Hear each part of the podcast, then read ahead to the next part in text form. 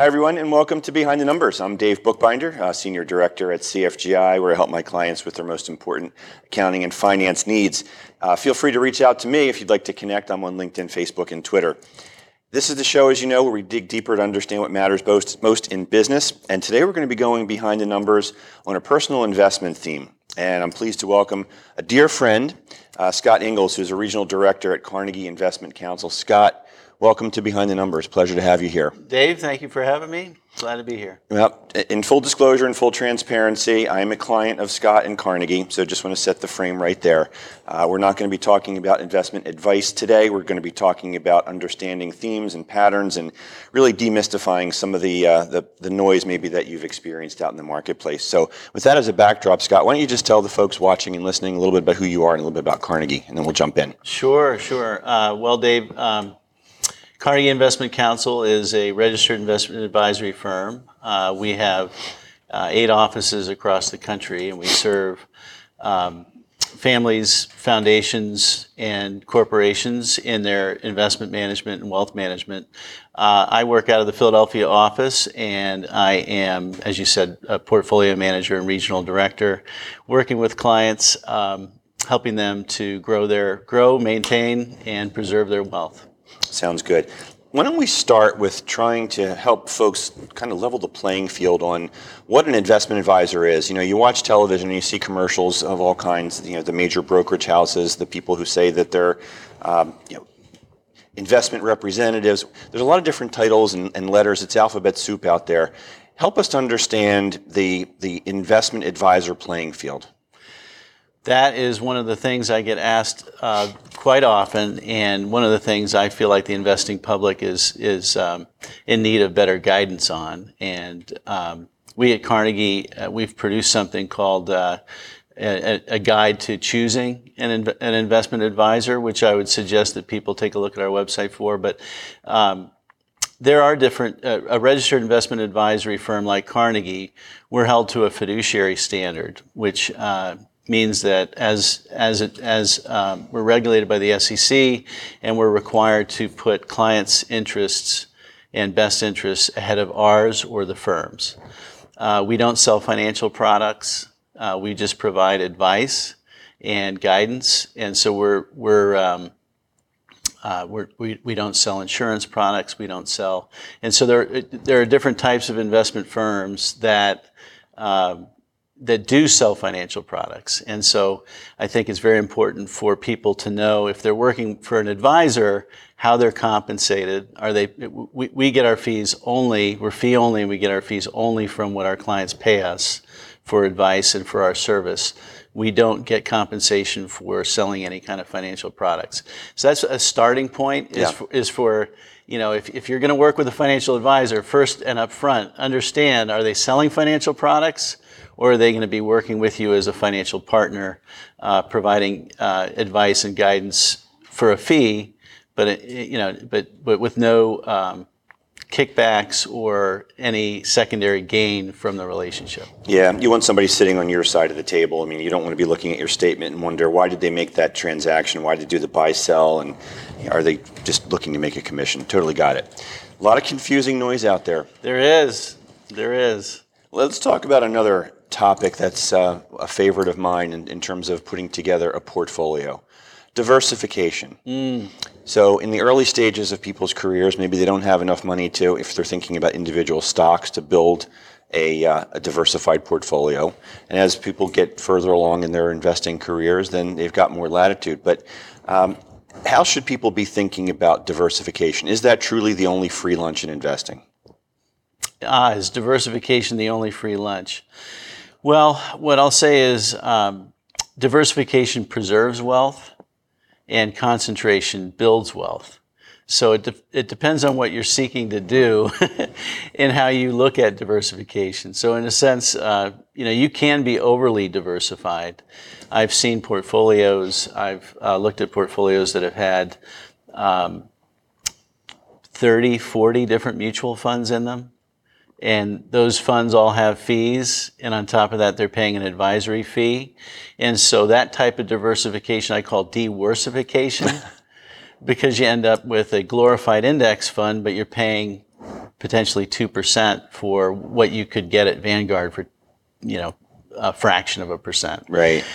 Uh, so, um, you know, is, is diversification a free lunch? I've seen where diver- diversification leads to diversification, and it's far from a free lunch. It's one of the most expensive, uh, you know, free lunches you'll ever you'll ever get.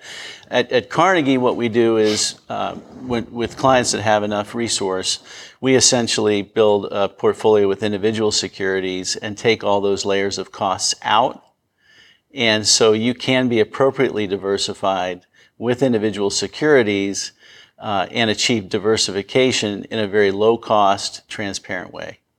Yeah, when you talk about owning 30 different mutual funds, at some point you're you're owning the same stocks over and over again, just in different baskets, like you said, with different fees attached to them. Exactly. Yeah, can we talk about cost a little bit? Sure. So the mutual fund side has fees associated with it. Um, and maybe somewhere in this we're going to dovetail into the, the concept of the indexing versus active management because index funds have lower costs. So why don't we actually start there? Why don't, why don't we talk about the benefits or the uh, the pitfalls of indexing? It's a very simplified way to do it. You know, I'm a, I'm a fan of it, and we've had many conversations Sure. about the benefits and the downsides. Yeah. Uh, yes, we have. We've we've had some good, healthy debates about it. Um, you know, in, indexing and capitalization weighted indexing, which is where um, you know so the S and P 500 index, for example, weights companies by their size. You know, their their size in the market, and um, you know, it, it, it, it is an effective way to get broad exposure to the overall market. However, there are times when the market becomes overly concentrated, and, and perhaps we're in one of those times now. Um, it doesn't happen often, so most of the time, being diversified and owning the market is a, is a, can be a very good and effective strategy. Uh, there are times, though, when um, the market becomes so concentrated amongst the, the biggest companies that you're not getting as much exposure to the smaller, you know, faster growing, more nimble, up and coming competitors. They kind of get drowned out Yeah. by the larger companies in the index. Yeah, they certainly don't make it into the S&P 500, for example. Right. Too small. Right, right. So, so um, you know, indexing ha- it, it absolutely has its place, uh, and and and is an, it, it is an effective. I think Warren Buffett's saying on it is that you know for for a know nothing investor, indexing is the way to go. You know, because you set it and forget it, you own the market. And um, but if you're working with an advisor, um, you know, who knows something, then you can achieve the diversification benefits of the index. But you know, at, at Carnegie, we build custom portfolios that are more tailored to the client's needs using individual securities. We can achieve the same level of diversification, but with more purpose, better tax management, better asset location. Um, what I would what I would say is that indexing and indexes are a blunt instrument.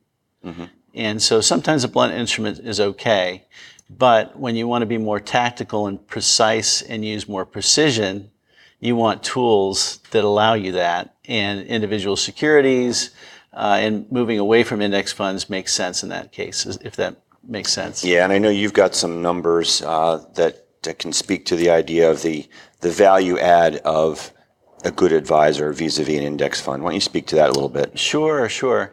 And these aren't numbers from Carnegie uh, or mine, but numbers that uh, Vanguard and Morningstar have published. Uh, they've done studies to try and quantify, and you know your your your theme is behind the numbers. So first we'll quantify, and then we'll talk about what's behind the numbers. Uh, Vanguard uh, suggests that working with an advisor can add up to 3% per annum in value to a, a client relationship and to the value of their portfolio over time. Morningstar suggests that value is in the neighborhood of 1.5 to 1.6%. In both cases, the single biggest driver of added value, they believe, is the objective uh, advice and behavioral coaching that comes from working with somebody um, independent and uh, a third party. So, uh, you know, take a couple or even an individual. You know, we with mo- with our own money, we tend to be very emotional. Uh, we've yeah. work we we work hard every day to earn a living and to accumulate and save, and you know, uh, emotions and financial decisions inherently become intertwined in our personal lives. And the biggest value add, according to those studies and according to my experience, is the emotional objectivity that an advisor brings to the relationship. An advisor can help make objective, unemotional, or at least present the facts in a way that allows for clients to see uh, the decisions in front of them, whether it's hey, I want to get out of the market in, in April of 2020 in the middle of a pandemic, to, you know, hey, we really want to buy, you know, a second home or a, a boat, you know, and an advisor can help to objectify those decisions, can help to quantify the implications of the decisions and bring that third party emotional um, you know, objectivity, and, and, that's the behavioral coaching piece. That's the biggest value add from partnering with a financial advisor, above and beyond the investment management. Yeah, because as they say, you know, you've got to be smart twice, right? You got to know when to get in, when to get out, and right. that emotional tie that you have to your decisions, um, that, that that's tough. And I couldn't agree with you more that taking the emotions out and adding the discipline is a huge value add. And that's probably a really good segue for folks watching and listening if they want to know how to connect with you, Scott. What's the best way for them to reach you? Well, sure. Um, our, our website is carnegieinvest.com, all one word. And uh, you know, my uh, my contact information is s i n g l i s at carnegieinvest.com. Uh, if, if, if people would like to email me or just check out uh, Carnegie's website, uh, there is some educational material, like I said, about how to how to choose a financial advisor, which I don't envy people. There is, as you said, a tremendous amount of noise out there, yeah. and I think that is um, a real essential value add that we can bring is to educate people on the, the, the best way to find a fit for them. Yeah, sure. So when we talk about a lot of noise out there, a lot of current topics, thematic themes, and they can come in a number of different flavors. One such flavor is ESG investing. Um, we have about five minutes to go in this segment, so we don't have a whole lot of time to go down a rabbit hole here. But can you touch on some of these thematic themes and how people can think about them in context? It, you know, from my lens, it feels like they may be more of uh, that little seasoning on the steak as opposed to um, your, your meat and potatoes, if you will. Man, that's a botched metaphor, but I think you know what I'm trying to say. In small doses. Yeah, right, right, right. Well, uh, you're right. There are um, there's always a, a, ton of things coming at the investing public. Right now, ESG is is is is front and center we hear things like SPACs, cryptocurrencies. These are all things that are in the air that that are in, in the in, in, in popular finance. And yes, and I want to get into those after the break. Yeah, so don't yeah. go there now. No, but what I what I would say is, um, you know, you asked uh, Carnegie is. Um, uh, one of the one of the things that, that I love about Carnegie is the, the scale and scope of, of our experience of, of the portfolio managers. So we, we have someone who's actually spent uh, you know significant hours learning about ESG and and and and um, investigating that as a um, uh, you know as, as a topic. And so we're well in, we're, we're well informed when it comes to ESG in fact we have the ability to build a custom ESG or socially people might not know what ESG is, but environmental, it's social governance. In, Good point. Environmental, social, and governance. Yes. That, that's another thing that people are bombarded by in this industry is these acronyms. You know, it's alphabet soup for the investing public, but it's it's investments that are environmentally, socially, uh, and, and and and have good governance uh, as a part of their makeup. And there's, there are ranking services, there are various ranking services. Uh, Morgan Stanley Capital International, MSCI, another acronym, is um, one of the purveyors. There are others that have different standards and rankings for ranking companies on those measures. And so, you know, working with a firm like Carnegie, we can build, whether it's with exchange traded funds that have environmental, social, and governance as, uh, uh, you know, rankings as a part of their metrics or our own custom portfolios where we rank our holdings by their ESG criteria, uh, we can meet investors where they are and build a socially con- conscious, environmentally friendly portfolio uh, an obvious example might be in the energy space, space sure. where you've got you've got clean energy companies that are investing in solar and wind. You've got the traditional so-called dirty energy companies that are still investing in oil and gas, uh, you know, and, and so forth. So um, you know, the ability to customize is one of the things that we really love about what we do at Carnegie. And especially when these things like ESG come along, we can tailor the portfolio exactly to where that client is at on that particular issue. Gotcha. Good stuff. And that's a good spot to take a quick break. Scott, you sit tight. We're talking with Scott Inglis, who's a regional director at Carnegie Investment Counsel. I'm Dave Bookbinder, and we're going to be right back on Behind the Numbers after this quick commercial break. Don't go anywhere.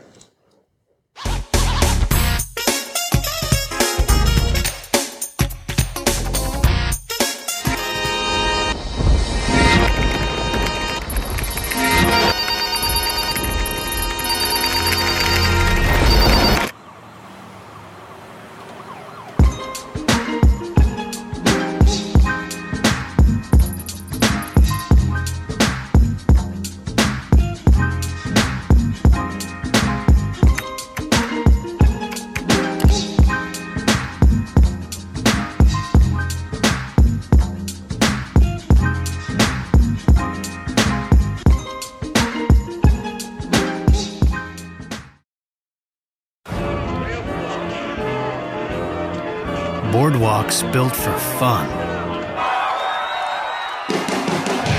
Legendary rock and roll clubs. This is how we do it. Hop, Casinos by the ocean. hop, Now that's New Jersey. 130 miles of beautiful beaches. Solid rock. And everything in between. Look in the window. Now that's New Jersey.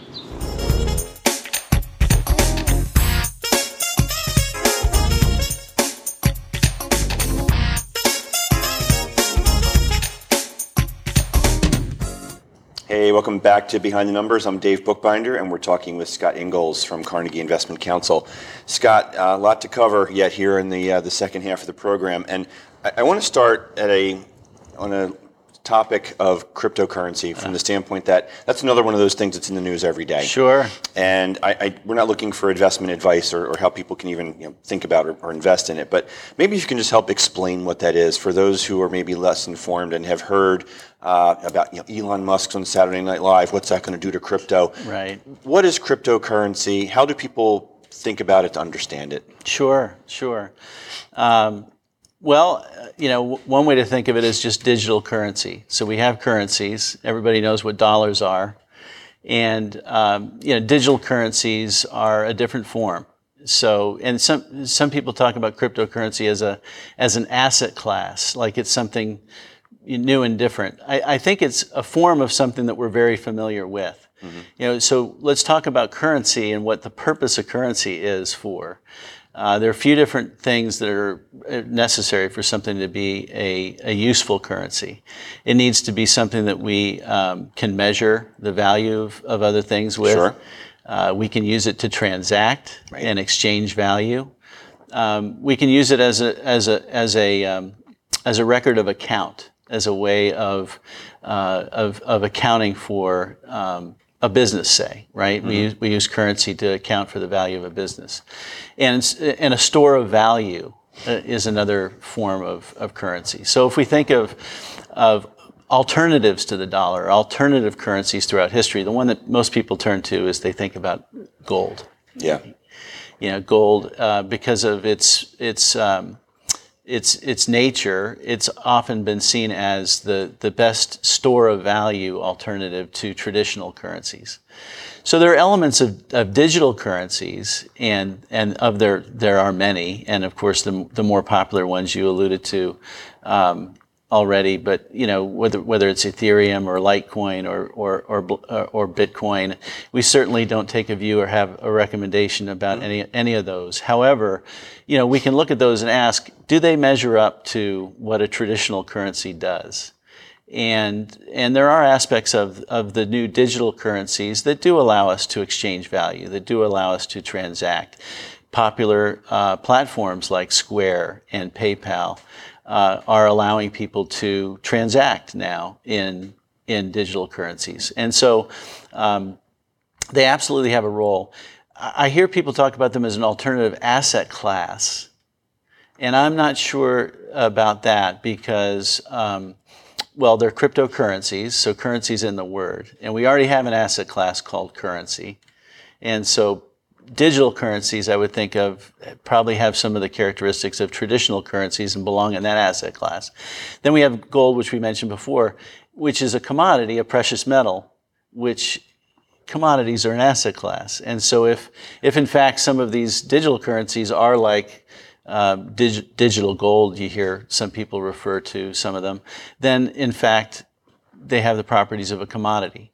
So you know, while these, while the, the names and, and, and they've, they've been a, um, a source of a lot of popular discussion and even speculation, Yeah. I think there's a lot of under, underpinnings to cryptocurrencies that are very similar to things that we're already very familiar with. They're just new in, they're just new in different forms.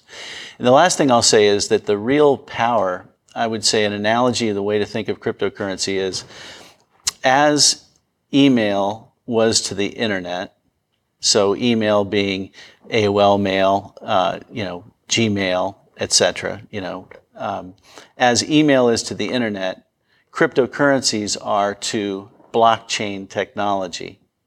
So blockchain technology is the technology, the underpinnings that sit underneath. It's the, it's the, it's the technology that sits underneath the cryptocurrencies. Cryptocurrencies are just one application of blockchain technology. So blockchain technology is a bit like triple entry bookkeeping.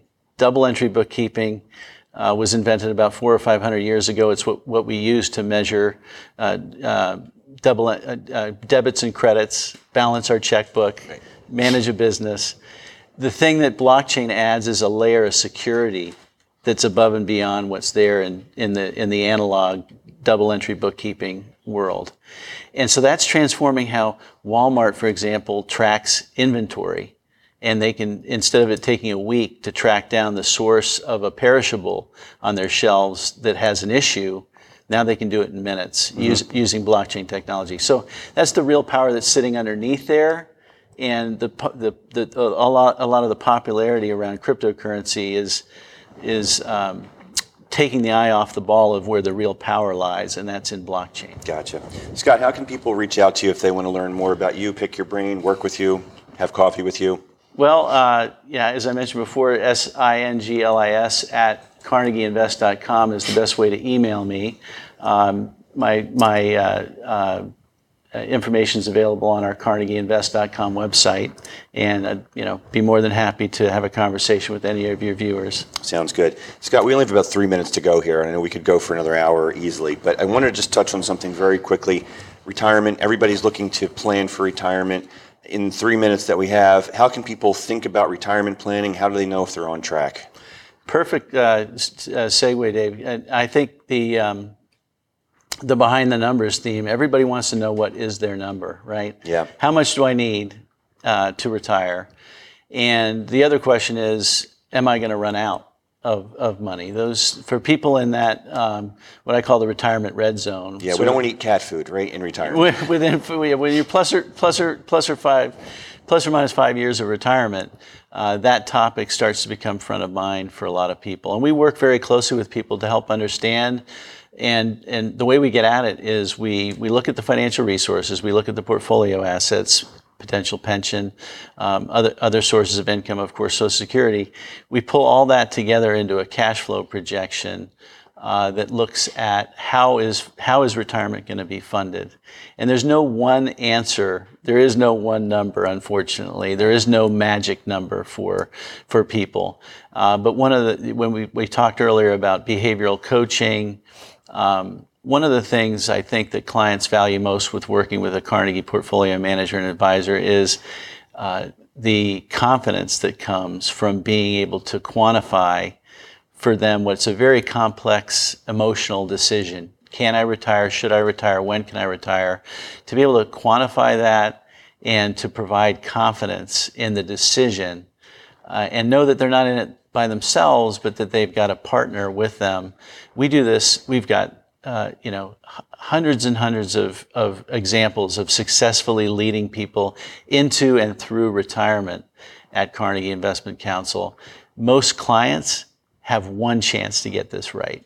And so partnering with somebody is essential to, to, to we find that the, the, the confidence that comes with partnering somebody like a fiduciary financial advisor, like a Carnegie Investment Counsel portfolio manager, like Scott, you know, is, is, is, is um, a huge weight uh, lifted off of client shoulders, knowing that they're not in this uh, by themselves, and that that retirement decision is going to be done with confidence. Yeah, that's so true. Because just knowing that it's modeled, you've got something you can actually look to, and not just think, "Well, geez, am I going to work till I'm 90?" Yeah. think about it that way. Scott, thanks so much for joining us today. Really appreciate you being Dave, here. thank you. Always enjoy the conversation. And thank you for watching and listening to Behind the Numbers. We've been talking with Scott Inglis, a uh, portfolio manager and regional director at Carnegie Investment Counsel. Do check him out. He's a good man. I can tell you that personally. Uh, my name is Dave Bookbinder. As I said earlier, feel free to reach out to me. I'm on LinkedIn, Facebook, and Twitter. And we will see you next time on Behind the Numbers. Take care, everybody.